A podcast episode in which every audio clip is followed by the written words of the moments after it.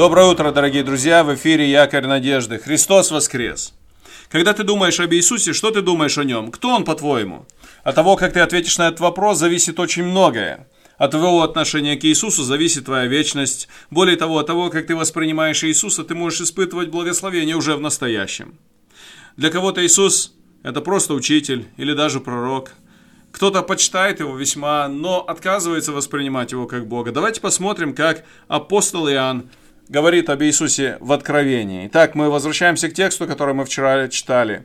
Откровение, 1 глава с 4 стиха. «Иоанн семи церквям, находящимся в Асии, благодать вам и мира того, который есть, и был, и грядет, и от семи духов, находящихся пред престолом Его, и от Иисуса Христа, который есть свидетель верный, первенец из мертвых и владыка царей земных, Ему возлюбившему нас и омывшему нас от грехов наших кровью Своею, и соделавшему нас царями и священниками Богу, Отцу Своему, слава и держава во веки веков. Аминь.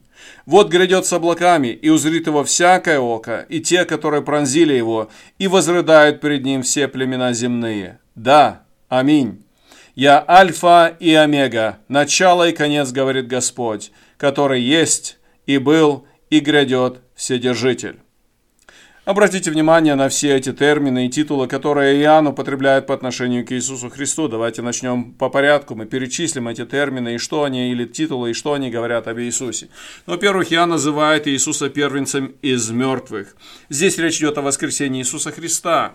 И Иисус Христос воскрес э, из мертвых. Он воскрес Первый, чтобы больше никогда не видеть смерти. Были другие примеры воскресения в Ветхом Завете и в Новом Завете, но Иисус воскрес, и Он первый из людей, который воскрес и больше не видит смерти.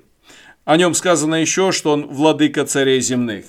Иисус Христос на самом деле не только учитель, даже не просто спаситель, ему принадлежит, принадлежит власть и сила гораздо больше, чем любому земному правителю. Он владыка царей земных. Он Господь над всеми господами.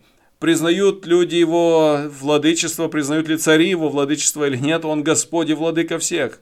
Придет время, и все преклонятся перед ним.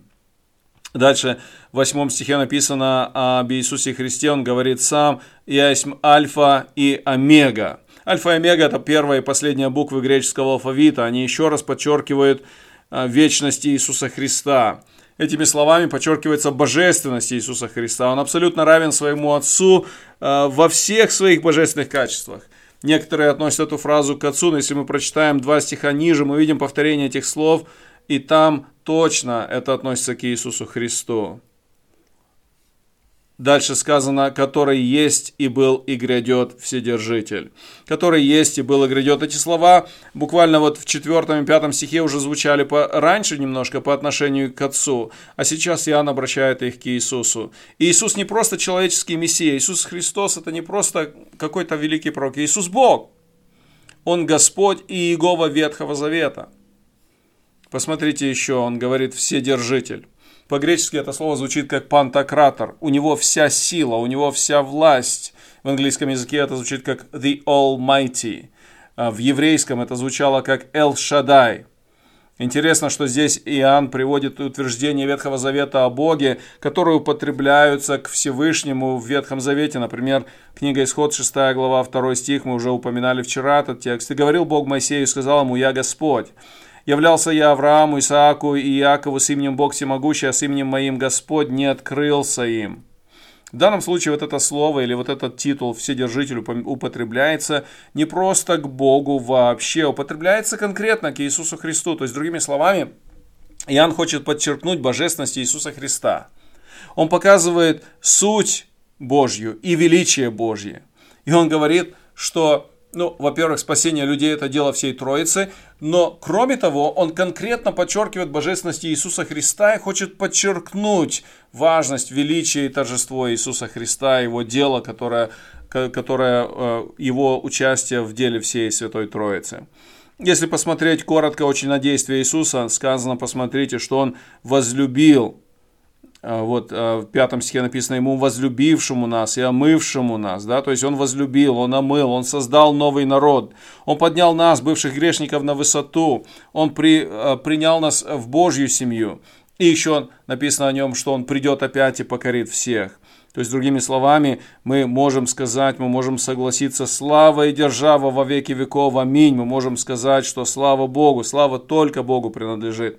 Иисус на самом деле есть Господь и Вседержитель. Когда Иоанн писал Самый влиятельный земной правитель того времени, Домициан, был римским императором и имел очень сильную власть. Он не только имел эту власть по праву императора, но он и стремился укрепить эту власть и часто настаивал, чтобы эту власть э, признавали.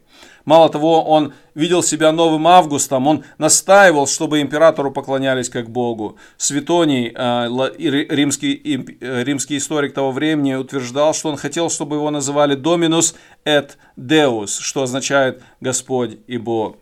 Я хочу в заключении напомнить еще одну фразу, которая, которая говорится в шестом стихе, где написано, что Иисус Христос соделал нас царями и священниками Богу, Отцу своему.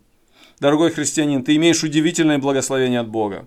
Когда ты принимаешь Иисуса Христа, ты не только получаешь спасение от ада и свободу от греха, ты становишься частью особенного народа Божьего, ты часть царской семьи, ты имеешь права священника. Ты можешь приходить в присутствие Бога спокойно и свободно через жертву Иисуса Христа. Ты можешь совершать служение заступника за других, как священник. И все это благодаря Иисусу Христу. Все это благодаря спасению, которое мы получили. Пусть Господу нашему Иисусу Христу будет слава во веки. Продолжай верить, люби Бога, поклоняйся Ему, служи Ему во всяких обстоятельствах. Да благословит тебя Бог.